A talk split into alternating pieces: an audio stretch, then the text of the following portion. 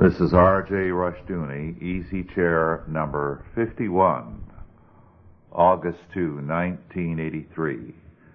We're going to continue our previous Easy Chair talk with John Stafford, only this time we're going to go into a different area. Some years ago, I wrote a book titled I believe it was 1965, a little paperback, Preparation for the Future. I dealt with uh, the inflation that was just ahead and what was going to happen to gold and silver and more.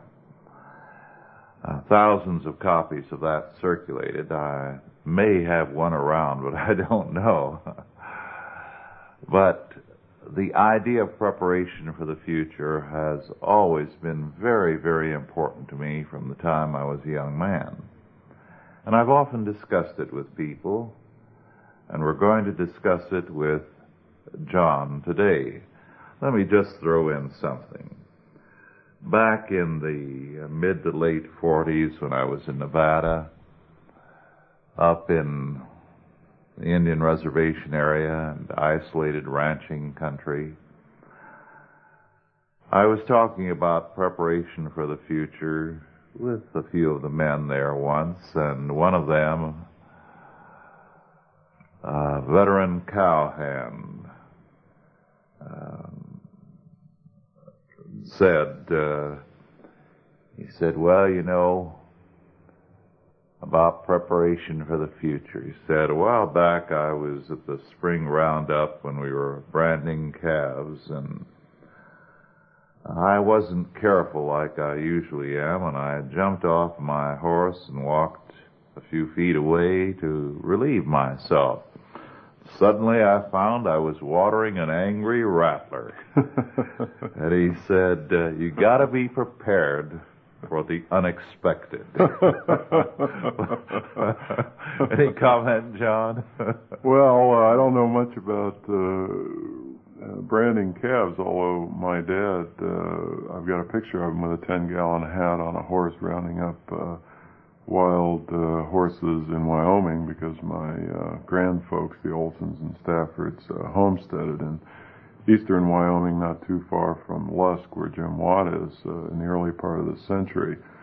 Uh, but I think it may illustrate uh, an important principle, and that is that uh, by following uh, sound and uh, financial concepts and and, and, including sound concepts from from Scripture and God's law and God's Word, uh, we can uh, avoid the syndrome of second guessing and worrying and uh, being blindsided by the so-called unexpected. In other words, if you're doing the right thing, again, you know, God will take care of it and has told us that in advance.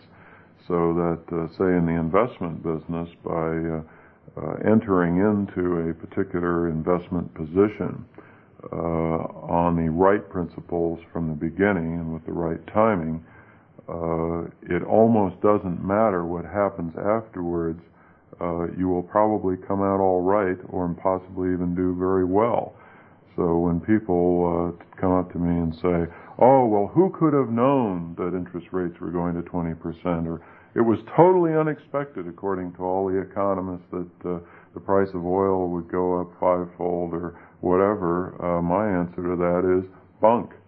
And uh, even but even if you couldn't specifically have predicted it, which many intelligent people have, uh, uh, as far as many of these events are concerned, they have predicted them. It's just that nobody was listening to them uh, at the time. Uh, but even if you couldn't particularly predict the specific event, if you had positioned yourself correctly, uh, you would have either benefited uh, greatly or at least not disbenefited from what eventually uh, did take place, which surprised everybody else. And even though I'm a member of the National Economists Club, I've never held myself out as an economist.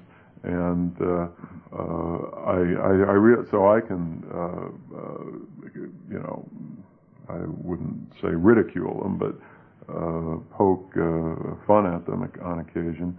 And uh, one thing that comes to mind, a couple of things that come to mind about economists, and uh, the advice that they give and the views that they have that everybody follows so closely uh, is not only that uh, if you had all the economists laid end to end, uh, uh, you would have uh, they would never reach a conclusion.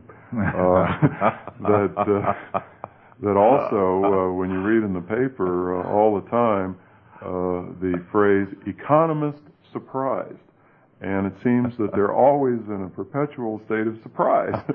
uh, they never uh, seem to be in sync with the markets. They never seem to be in harmony uh, with uh, economic trends, and uh, they seem to be living, to refer back to our previous tape, uh, in a world of fantasy and constant self-delusion.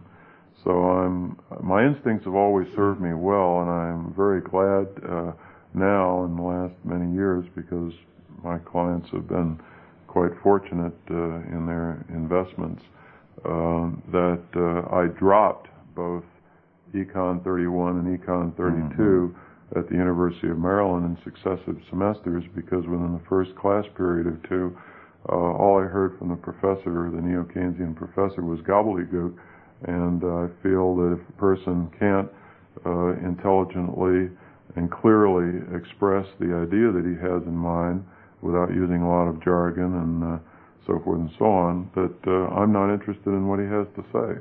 Yes. So I learned my economics uh, from the and finance from the School of Hard Knocks, putting my own money on the line for years and years before I even had the temerity to think that uh, I had any right to offer advice to anyone else as to what they should do with their money. Well, you know, we lost a very good friend here not too long ago, in the past month, as a matter of fact. He was the bank manager at the local branch of Security Bank, a classical scholar, by the way, with a degree in uh, How unusual for a banker. yes. And he was at one of our staff breakfasts just recently before he left, promoted to another branch, branch bank. And he made this remark about bank economists. He said, bank economists can give you the most brilliant and learned reasons to explain why they are always wrong. Exactly. well, that sounds like energy experts. The Wall Street Journal on the, uh, I think, uh, top half of the second, of the first page of the second half of a recent uh, uh article of a, a recent edition the article, uh, I think, was entitled uh, "Energy Experts Almost Always Wrong," and it, and it, and it pointed out that almost all of the people who hold themselves out as energy experts or consultants are almost always wrong 85% of the time. Uh, and, uh, again, they're, they're totally out of harmony uh, with the flow of, of what's happening in the world. Uh, and I think a lot of it has to do with uh, with over intellectualizing. But I think a lot of it has to do with the, the fact that they're not soundly based. I remember, you know, from Scripture, Matthew uh, in particular, uh, where Jesus talks about building your house on a sound foundation of rock versus a, an unsound foundation of sand. And when the storms come and beat against it, the one is washed away and the other one holds. And I think that this really goes to the heart of, uh, of why these people are so consistently wrong to the point where by doing the opposite you can be a winner mm-hmm. uh, the vast majority of the time uh, because uh, their their thinking or lack thereof is not soundly based and uh, perhaps because they don't have a, a theological basis for it. As I said, my uh, workshops were entitled Investment Strategy from a political perspective. And I found myself saying a lot of things which uh, were true and they worked. Uh, and I think from my early uh, training uh, uh, in uh, religious topics, that even you know without knowing it subconsciously, I had some good, sound reasons and foundations for uh, giving people the advice that I was giving them, but uh, my personal quest uh, recently, the last two or three years, has been to try to find the proper uh, scriptural and, and, theological foundations for uh, the principles and advice uh, that that I've been articulating in my letter and at these investment workshops and in direct dealing with my clients as a broker and investment advisor. Now to get to some uh, specifics, John. Uh, a few days ago, we were at the St. Francis Hotel where you had been attending the uh, conference on investments. And the men there were divided between uh, an inflationary expectation and a deflationary expectation. Do you want to comment on that specifically? Because it makes all the difference in the world how a person prepares themselves. Exactly. You have to know what war that uh, you're likely to face to be able to uh, prepare for it. And I think that uh, to be forewarned is to be forearmed. So if you know uh, or have a, a reasonable uh, expectation that X will happen, that you'll prepare for X rather than Y. Um, I'm glad you asked this question because this, of course, is a, a major uh, topic, a very important one in which there's quite a bit of division, and even among the professionals. And uh, maybe I could start by doing something I think is extremely important, and uh, perhaps we're uh, having uh, uh, a loss by losing Senator Hayakawa of California because he apparently was the only semanticist in the United States Senate. And I think when you have uh, legislation uh, which is deceptive in its title, such as the Tax Equity and Fairness Act, or the Fair Credit Reporting Act, or the Bank Secrecy Act, et cetera, et cetera, et cetera, uh, we need uh, somebody there who will fight the Orwellian doublespeak yes. and uh, and newspeak uh, uh, type of thing that's going on today. Uh, the the outright deception. So, if you uh, to, to address this topic, I think it's important to start with a proper definition. And uh, so, what I would say is that, uh, contrary to what most people uh, mean when they talk about inflation and depression and, and inflation, that we should concentrate not so much on the effects, which is the increase or dis- decrease in the general price level, but rather on the cause, which is the increase or decrease in the total quantity of money and credit uh, in the economy, and not just this economy, but the world economy, because what's going on in terms of credit creation outside the United States has an impact on our own markets, let's say the stock market, because that money pours in here uh, and, uh, you know, is a demand factor, let's say, for stocks. So you have to look at it from a total worldwide view. Uh, to me, inflation, by Noah Webster's dictionary anyway, means an increase, uh, an excessive increase in, well, an increase in the quantity of money and credit. And uh, if you have uh, price inflation as a result, it means that there was an excessive creation beyond the productivity factor. And deflation, just the opposite. And that a deflation, as a matter of fact, would not only be a reduction in the quantity of money and credit, but also uh, would have the result of increasing the purchasing power value of whatever currency unit you're talking about, depending on what country you're in. Uh, if you're in Argentina, you've seen uh, a huge decrease in the value of the uh, currency, both internally and externally against other currencies. The same, obviously, with Mexico. I think just a few, a handful or two of years ago, uh, the ratio was six to one uh, Mexican pesos to the dollar. It got as high as 180 to one mm-hmm. uh, recently, which means that the Mexican peso has uh, been reduced in value uh, by a factor of 30 times. So it's uh, you know worth 30 times less uh, is one way to put it, or it only has one thirtieth of the value that it had some time ago.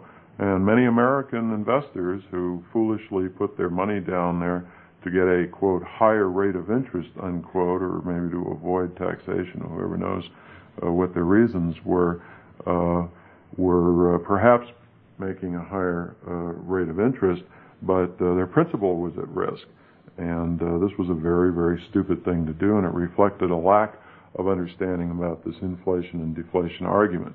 Something that ties in directly with that is that uh, uh, I think it was uh, Will Rogers who said that uh, about bonds that uh, I'm not so much interested in the return on my money as I am the return of my money. and, and so, in an inflationary environment, if you put your money in uh, owed assets or in dollar denominated assets such as bonds, uh, where there is a promise to pay, uh, that is a very foolish thing to do because uh, the issuer of the security uh, is at some point in the future either going to renege on his promise to pay or will not be able to, and either way, it has the same effect on you. You will lose money, mm-hmm. And you will lose the purchasing power uh, value that you need to provide for your loved ones, your family, and and to participate in the work of the church. So uh, I come down on the side of inflation uh, being the uh, prospect uh, for the foreseeable future, uh, partly because there is no evidence to the contrary, and I'm very evidence oriented and fact fact oriented, and everything that I see, almost without exception, I guess the only exception would be an accidental deflationary crash that you know might come out of the blue. Uh, but without one exception, I see all the governments of the world uh, participating in a coordinated, deliberate policy of destroying the purchasing power value of their currency, whether it's uh, in Britain, uh, driving down the pound to a dollar fifty recently uh, for the purpose of uh, uh, stimulating exports, or whether it's some other country to I won't name them, to uh, pay for uh, arms purchases, uh, or whether it's in this country for the purpose of making it easier for uh, overly committed debtors to pay off their debt obligations so that the institutions that they borrowed from don't go under and bring down the whole economy. Whatever reason you might give or they might give for doing what they're doing, this is the reality of the policy. And I think that, uh, as I said, my September 81 uh, letter uh, that uh, the government of the United States will use all the anti-deflationary firepower that it can to keep the economic and financial ball of wax together. And if that means driving down the value of the currency, the U.S. Uh, dollar, the so-called uh, dollar. It's really a Federal Reserve note, which is neither federal nor reserve nor really a note because it's not a promise to pay. Uh, by a factor of 10 times, uh, say in the next five years, where it took 50 years to do the same thing uh, in the past, I think that they will do it because if for no other reason, it's the easy way out. And we were just talking in the previous session about this being the age of irresponsibility. Uh, that's the irresponsible thing to do, and so therefore you can count on them to do it. Uh, the obverse of that coin uh, is to say uh, that you should be in gold or in gold-related assets when you're facing an inflationary prospect, because again, going to the irresponsibility thing, being long gold or owning gold is the same as being short human nature. Mm-hmm. Selling short is to sell something you don't own at a high price, hoping to be able to buy it back at a lower price. And uh, I think that uh, being short human nature, counting on human nature to uh, to be bad or to be flawed at least, uh, is uh, about the closest thing to a sure thing that the markets ever give you. so uh, that, unfortunately, is a prospect. I don't like it. I don't endorse it. I have been vigorously uh, opposing these policies myself as a citizen, but as, uh, as an investment advisor and newsletter editor and publisher, I have to give my uh, uh, clients and subscribers uh, uh, good, sound advice based on a realistic assessment of the uh, situation and not some fantasy world hope, mm-hmm. unrequited and false hope about maybe interest rates will go down or you know, maybe bonds will be restored in market or purchasing power value. Uh, but I just can't, uh, I can't tell them something that isn't true. And the truth is that we're heavily, heavily committed the other way. And I could give you a long list of uh, reasons, including specific uh, statutes and uh, uh, executive orders of the president and other tools which the government now has, particularly the Monetary Control Act of 1980, to carry out this policy as I've described it. How soon do you expect hyperinflation, and how long would you estimate this age of inflation will continue? Yeah, I'm glad you mentioned what is uh, the title of Hans Sennholz's book because I think Professor Sennholz is one of the great men of our time and hopefully will be recognized as such and people will start uh, applying the principles and ideas that he's been expounding for oh many many years now at Grove City College and elsewhere. Um, in terms of um, of uh, how soon we're going to have hyperinflation. I don't really think that that's the question. I think the question is at what stage of the hyperinflation are we already in?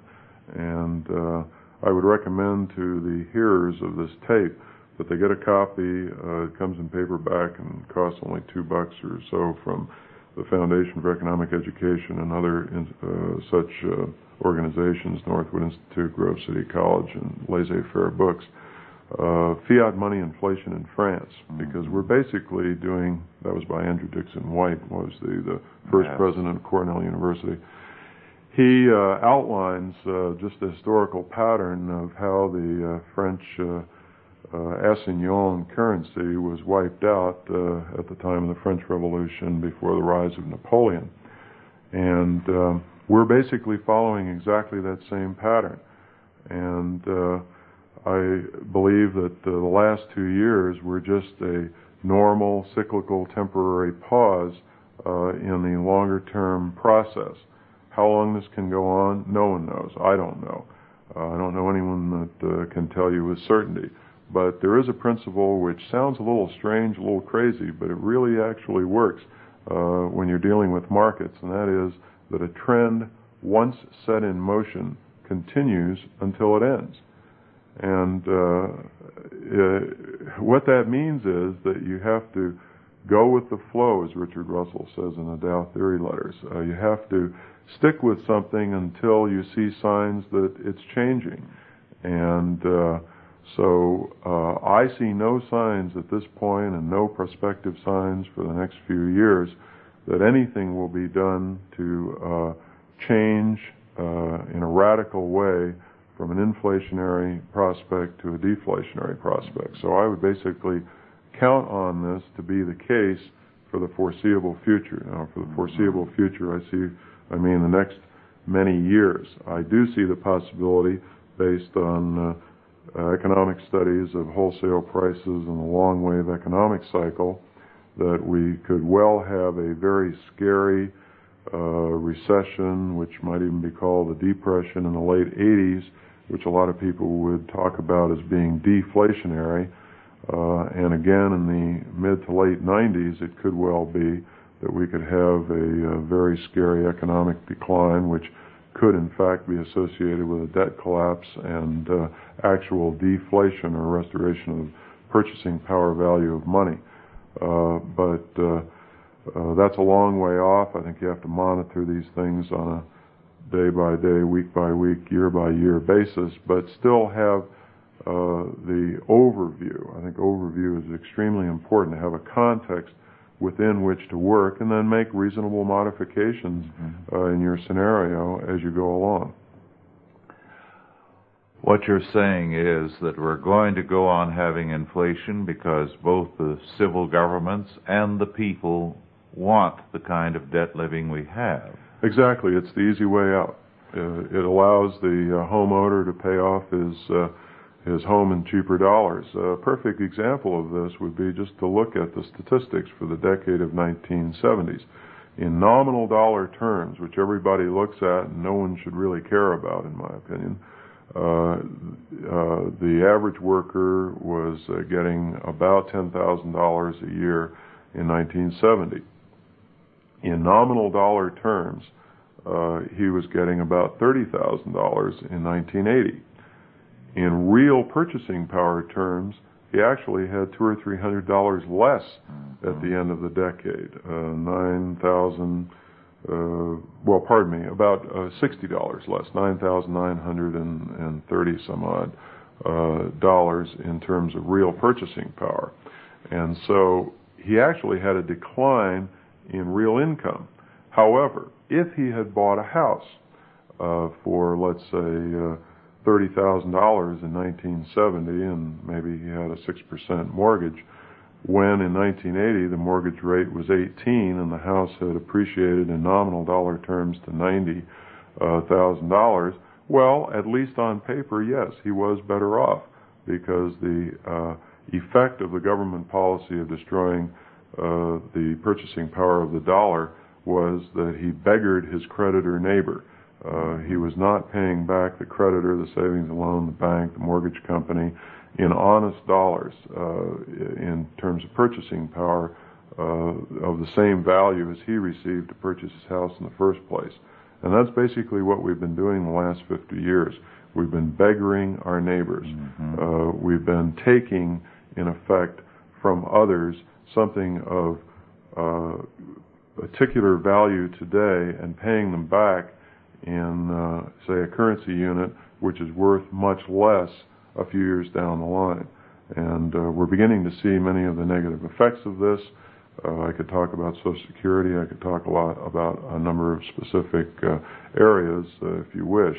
Uh, but that, I think, uh, says in a phrase what the basic process has been. And it's really, if you want to get down to it, it's theft. And you're the expert in that area as far as biblical law is concerned.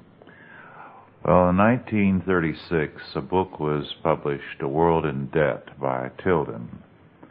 And in the course of that, uh, what Tilden said was that uh,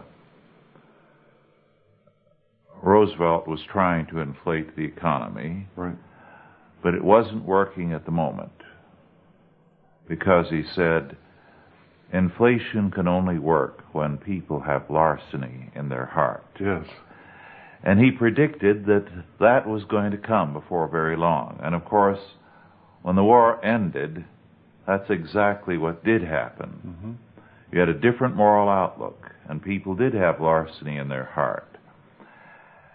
And in terms of that, what we can say is that when people stop having larceny in their heart, inflation will end. But you have a great many people today saying, uh, of course we know inflation is larceny, but uh, let's practice some larceny in the process. Exactly. They say, well, this is the given, this is the environment that we're in, we'll just take advantage of yeah. it and uh, hang uh, the moral uh, aspects of the problem where we're just not interested. And the result, of course, is that the whole world is going to go under because everybody's going to get into the larceny game. Exactly. Why not? I mean, mm-hmm. the people who have been on the outside looking in are going to join in and say, why not? Yes.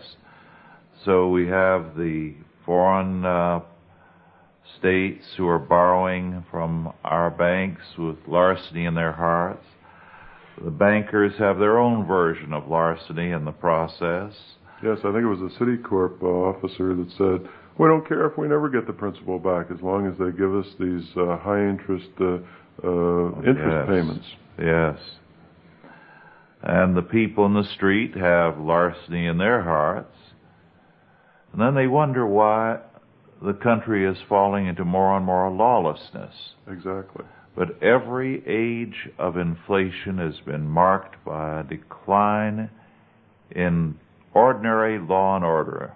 Absolutely. Well, if you destroy the basic uh, counting unit of society, which is the currency unit, the money, uh, you uh, it has an, a negative effect on all other values, and they're all pulled down into the pit. We, one could almost simplify it by saying you either take the Lord and His word seriously or you have inflation. That's right. You're going to pay a price for larceny in the heart. Exactly. And it shows up in all kinds of uh, of different ways. Uh, I think it leads, uh, among other things, to a, uh, a feeling which we touched on earlier of just taking the easy way out. Mm-hmm. And um, I'm quite concerned. This is a little bit off the topic of investments, I guess, but I think it is connected uh, with this uh, problem of uh, abortion on demand. And uh, I understand that uh, in the District of Columbia, uh, over 600 pregnancies per thousand pregnancies are terminated by abortion. Mm-hmm. Well, that's horrible, and yes. but it's a perfect example of taking the easy way out. And uh, with my investment clients for a number of years and trying to explain these principles to them, I uh, told them that uh, yes, there was a tax revolt uh, brewing, and yes, Proposition 13 in California and two and a half in Massachusetts and so forth were evidence that uh, the people were uh, getting fed up with taxation and high general price levels. But I said that this uh, type of uh, attitude on the part of the public would only continue until such time as the uh, price of the average uh, single family residence held up or continued to go up. But once it leveled off or started to go down, you would have a tremendous demand for reflation. Mm-hmm. And uh, I think that's exactly what we've had. Yes. And a, even though I've been critical of the Congress and critical of uh, uh, the Federal Reserve and others, I think that they basically are responding to the wishes of the people. I remember Paul Volcker was uh, on television and uh, quoted in the papers uh, the other day when he went to the small town in Kentucky, and uh, they also quoted some of the merchants and the local small town merchants were all telling Volcker, keep the money supply up because we can make inventory profits on it. We can raise our prices and it's easier to cover our costs and amortize our mortgages. So uh, uh, I think really one of the other angles to this whole uh, problem is that the people are have been systematically ill-led and misled by their leaders because we have few leaders who will stand up for the truth and tell the people what they need to do to have a sound economy yes. and sound financial markets and a sound uh, society. Rather, they've been pandering to the wishes of the people, as expressed, for instance, in the uh, public opinion polls. Well, you mentioned abortion earlier. I think it's very, very interesting that when Rome went into an age of inflation, it also went into an age of abortion. I see. And the two continued side by side until the whole thing collapsed. Mm-hmm. And we, when we got rolling into inflation in the 70s also went into abortion. Right. Both have a common origin in sin, in the moral failure of man. So it wasn't a by the way subject. It, they're very closely related. And you have to deal with the heart of both problems, which is the moral problem of modern man. Well, I think you're absolutely right, and I've been reading your book, The One and the Many, to try to get a better uh, feel for the history of the philosophies of utopianism and uh, so forth, and humanism and secularism that have infected the world over the years. There, there is another angle to this, which my uh, professor Scott Hahn at Dominion uh, Seminary is uh, very big on, and that is the concept of the family and the importance of the family, mm-hmm. and the fact that the family is a reflection of the Trinity and the communion and mm-hmm. interrelationship uh, that exists there. Uh, and uh, what he's saying is that um, the uh, abortion uh, problem uh, is partly caused by the fact that the high inflation and high taxes have put such economic pressure on the family that uh, many people are inclined to use abortion uh, as a way of uh, uh, trying to escape from, let's say, both parents having to take two jobs, or to escape from uh, uh, having to, uh, you know, earn more money or do without other things that they would like to do with money that they do have. So it's really destructive of the family, which is the central unit yes. of society. Well, of course, we were dealing uh, in our last hour with the escape from reality. And what inflation is saying is that we don't want to face reality, we'll postpone it. We'll continue inflating the currency to pay off good debts with bad money. Right. Refusing to acknowledge that there's a day of reckoning. An abortion is also a, a flight from reality. Uh, we have a drug culture. Again, a flight from reality. Everywhere you turn, you have a common problem. They want the world to be what their imagination says it should be, not the world of God and God's law. Absolutely, and uh, this uh, shows up in uh, many different areas. Uh, specifically, this problem involving Social Security which uh, is, I think, uh, should be labeled uh, social insecurity. Yes. And uh, social false security because it gives people a false sense of security. I tell people do not rely on uh, the representations of the government that you will be paid anything. It may well be that they will be paid something. Uh, Senator Proxmire was quoted some time ago as saying, what do you mean we're not going to pay off Social Security? We'll pay off Social Security the dollars we pay off not in won't be necessarily worth anything, but we'll pay. yeah. So maybe instead of 800 a month, the uh, top maximum for a couple, uh, you'll be getting 8,000 a month in the year 2010. Uh, but maybe the price of bread will have escalated by 10 times to six or seven dollars a loaf. So you know you really haven't gotten ahead. But I think it's even worse than that because Social Security is basically a Ponzi scheme or to look at another way, a chain letter operation. And those who got in early, who paid in very little, mm-hmm. get the greatest reward. But the people out at the end of the geometric progression who put in a lot will get nothing because there isn't anybody behind them to put up the wherewithal yeah. to pay them off. And unless there's a radical restructuring of Social Security, mm-hmm. not this little uh, pity patter uh, uh, changes that uh, were made as a result of uh, the appointment of the Social Security Commission a year or so ago. Unless there are radical changes, uh, this is going to be a, uh, a, uh, a deception because people are not going to get what they think that they are entitled to, which they're not, by the way, uh, under the law. Uh, Social Security does not exist but for annual appropriations of the Congress. And if the Congress decided in any particular year not to appropriate the money, that would be the end of Social Security, at least for that year, because there are no trust funds.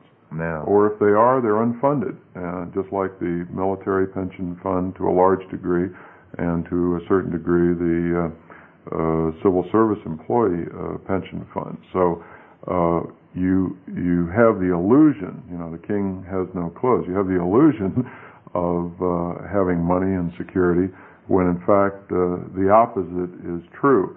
So what I uh, have stressed with my uh, friends and clients for a number of years is to be as totally self-reliant as possible and not to look to the government as big brother or let George do it for you, but rather do it for yourself. And when you do for yourself, base what you do on sound principles. And uh, as you've pointed out, Rush, and you've done so much good work in this area, showing what the sound biblical principles are say, for preparing for your retirement. Mm-hmm. Yes, one of the things that's necessary here is to restore the integrity of the family and its responsibility here, both in the area of education and in the care of its own members. In the second volume of Institutes, I call attention to two uh, rural counties uh, in Alabama uh, predominantly black, but with no problems about uh, the care of needy children or anything of the sort. Because believing in the old time religion, when parents die and their children are left homeless, somebody takes them in. Mm-hmm. If elderly people are left without anyone to care for them, they're taken in by someone and they become auntie and uncle in that house and they uh, try to avoid letting the authorities know of cases because they don't want those people messing in. Right. Now, if poor blacks in rural counties can do that, why not the rest of us? You know, it's really interesting you should say that. I hadn't thought about it specifically in these terms before, but uh, here I've been in Florida, or was for uh, several years prior to coming back to Washington to uh, serve in the administration at the Interior Department. And um, uh, I was basically dealing with uh, the wealthiest people in the world. Uh, I think in Boca Raton, Florida, where I was in the investment business, there were something like 832 millionaires just in the Mhm. one town. Um, in uh, Palm Beach, Florida, uh, or at least Palm Beach County, I have no idea what you know how many millionaires there are, and um, it was I mean it was almost insane. Uh, It was insane the kind of money uh, that was floating around. I mean I made it a, a practice uh, as a uh, as a stockbroker uh, when I started out uh, to um, reduce uh, reduce my list of customers to only those people who had at least a minimum uh, million dollar net worth. As a matter of fact, there was one a customer that I had that uh, uh, just was uh, pretty obnoxious, and uh, he had uh, more than a net worth of a million dollars, but he had a million dollars worth of securities, uh, which you know I could have bought and sold and made a commission uh, off of, which would have been ten thousand a year or more, twenty, thirty in my pocket uh, each year. And I went to the branch manager and said, "I don't want this account. Give it to someone else." Uh, because the people down there, well, I call it the in Southeast Florida the me me me go go go get get get mentality, and uh, you have these. Uh, uh, poor, pathetic people, really, is the way I look at it. They might have a lot of material wealth and a lot of money and stocks and bonds and a beautiful house and so forth and so on. They really have nothing to live for. Uh, they don't have any purpose. They're not an auntie or uncle who are part of a, a larger family and they have responsibilities and something to do and someone to care for unless maybe their uh, children visit them from New York or New Jersey or Pennsylvania uh, on occasion. Uh, and so forth and so on. Um, they they really have very empty lives. Many of them uh, take to drinking or hanging around the country club or playing golf every day. Well, I mean, how many times can you play golf? 365 days a year. What have you done when you've done it? Yeah. Uh, you've you've played golf. Well, how productive is that? It's not productive at all. I think these people have deluded themselves into thinking that this is a rich life and uh, I was even told by a number of people that uh, it wasn't even so much the men but the women that recognized this, who missed the interpersonal relationships and friendships that they had up north. And uh, you know, even though yes, it was warmer, and yes, there were all these various advantages uh, to retiring in Florida, that uh, they weren't necessarily happy. And I saw a great, a gross amount of unhappiness uh, in the face of great material abundance. It was quite a lesson for me. Yes, and uh, people have made a religion of material satisfactions, and they're finding that it's a God that fails them. Precisely. No question about it. I, I had somewhat that same experience on a, on a much more limited scale. In my mid 30s, I made enough through some fortunate investments to basically semi-retire. And um, fortunately, I, I used most of that time for learning, travel, and reading, Mhm. and doing a lot of thinking, which most people, because they do have families, I wasn't blessed uh, with children and whatnot uh, in my marriage, uh, that um, I did get an opportunity to uh, to do that uh, at a time when other people, you know, have mortgages and diapers to Mhm. change and and um, so forth and so on. Uh, so it's given me some insights, but uh, it, one of the insights was that uh, really money does not buy happiness. Yes. That is not the way to go. It cannot buy love. And it cannot buy love, by the way, on the governmental level. We were talking about this yesterday, that uh, where you have uh, a third-party entity like government taking by force from one group of Mhm. people and handing over to another group of people for osten- ostensibly charitable purposes and we're defining charity, I think, from Scripture as love, uh, well, then, if you're taking by force to give love, that's forced love. And so the people from whom the money is taken don't get any satisfaction being uh, participants in a charitable enterprise. And even the recipients who are getting the goodies, uh, how, who, how should they even be expected uh, to be grateful to be the recipients mm-hmm. when they know that uh, what they're receiving uh, is the result of taking by force? As a matter of fact, I think it might be uh, to their moral credit to to be unhappy about being such recipients uh, because it reflects uh, at least a, a, twinge of conscience in there somewhere. You were talking about conscience uh, just recently. And uh, so uh, you can see this not just on the personal level, but on the um, um, cooperative level in the sense of the larger organizations of society where these same principles operate.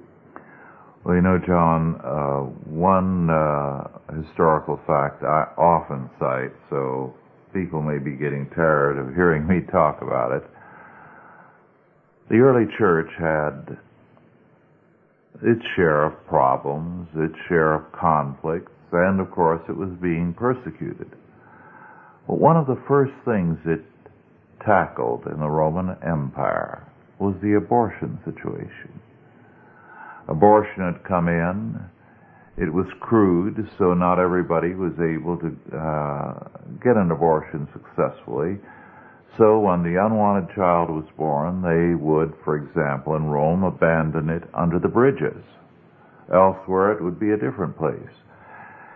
And the Christians would go around to these uh, places where they were abandoned and wait for these babies, because if they didn't, the wild dogs would devour them. Mm-hmm. And they would take them and parcel them out to the church members. And this was one of the uh, critical ways in which the church grew so rapidly. I was going to say, that's a great way to build up your membership. and uh, can you imagine what would happen in the church today if, let us say, uh, the pastor or his representatives would knock on the door and say, uh, here's a baby for you, and go to the next door and see uh, them and say, here's a baby for you. It would create an explosion. Right. But it was done routinely there, which means they had a sense of responsibility. Right. They had a concern for that life. Now, beyond occasionally getting them to sign a petition about abortion, you only get a minority of uh, Catholics and Protestants who are ready to fight the, uh, the, on the issue. That's an interesting contrast uh, because here you have uh, voluntary taking in of uh, children versus what the government is doing with Social Security. Yes. With Social Security, when it started, there were 30 contributors for every recipient or beneficiary. Today, the ratio is three to one.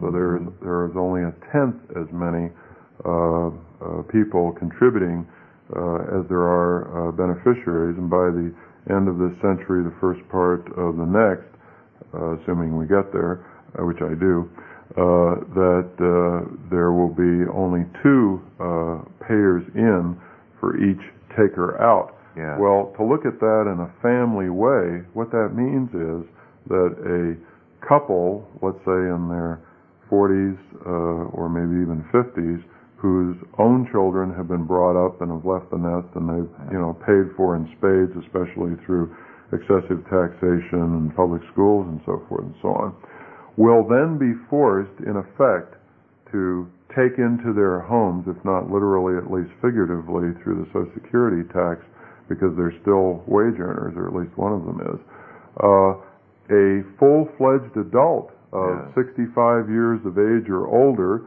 whom they don't even know, yeah. uh, who may have lots of illnesses, which will be an additional strain on their budget and interfere with their lives. So if people would only take their blinders off uh, and see what the obvious uh, actual consequences are going to be of the actions that they are currently taking and have taken in the past, I think that there would be a tremendous uh, response in the form of a revolt Yes. against the way that we're going.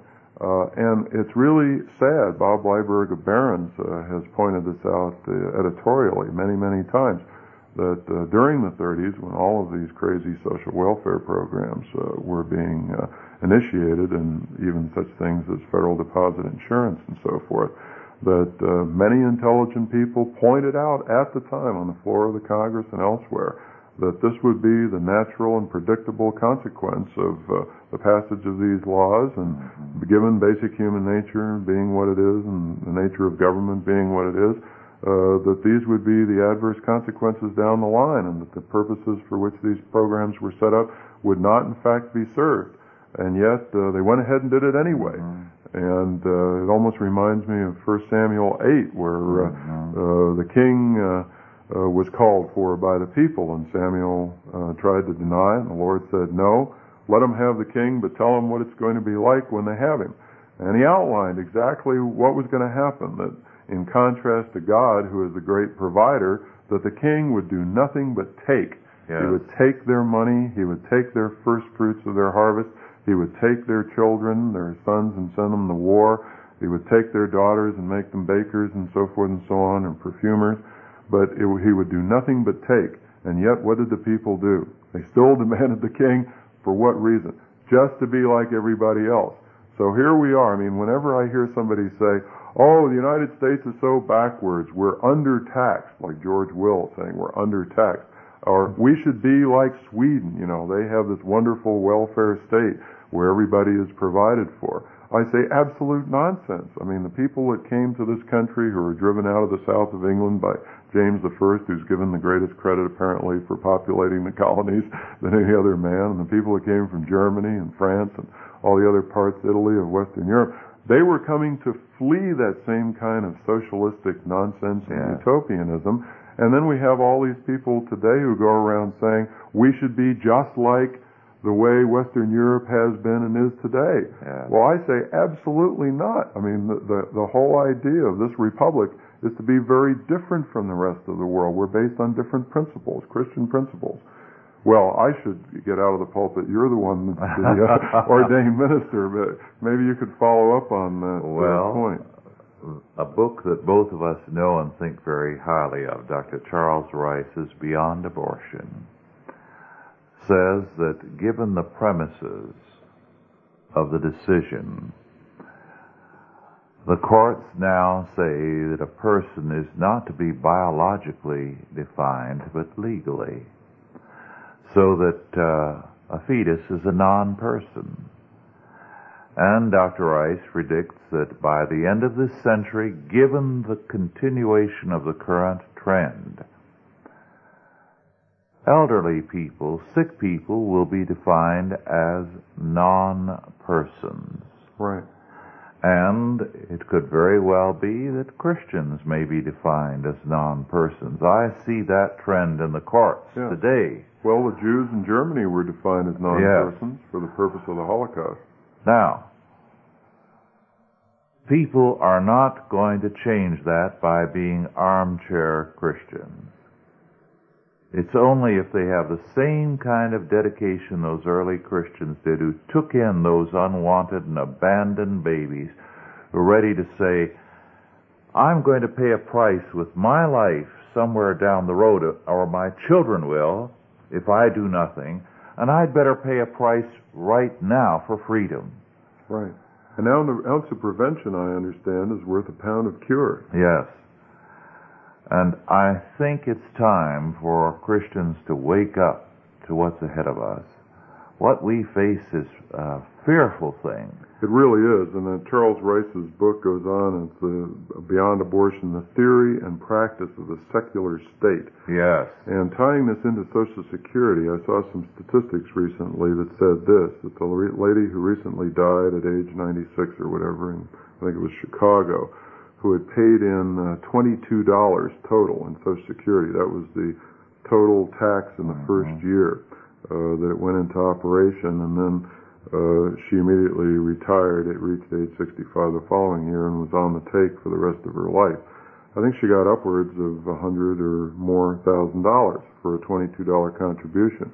Well, what it uh, is today is that a young person of age 20 will pay in $320,000.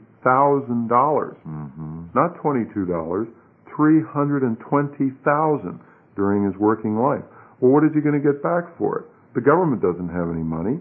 The only money government has is what it takes by force from the citizens through taxation, which is a forced exaction defined by the Supreme Court. Now, uh, if we get to that point, do you think that the people will pay up? No. They'll say, why should we pay for these older people? Besides, they're already crippled and uh, they need a lot of attention and medical care costs are high.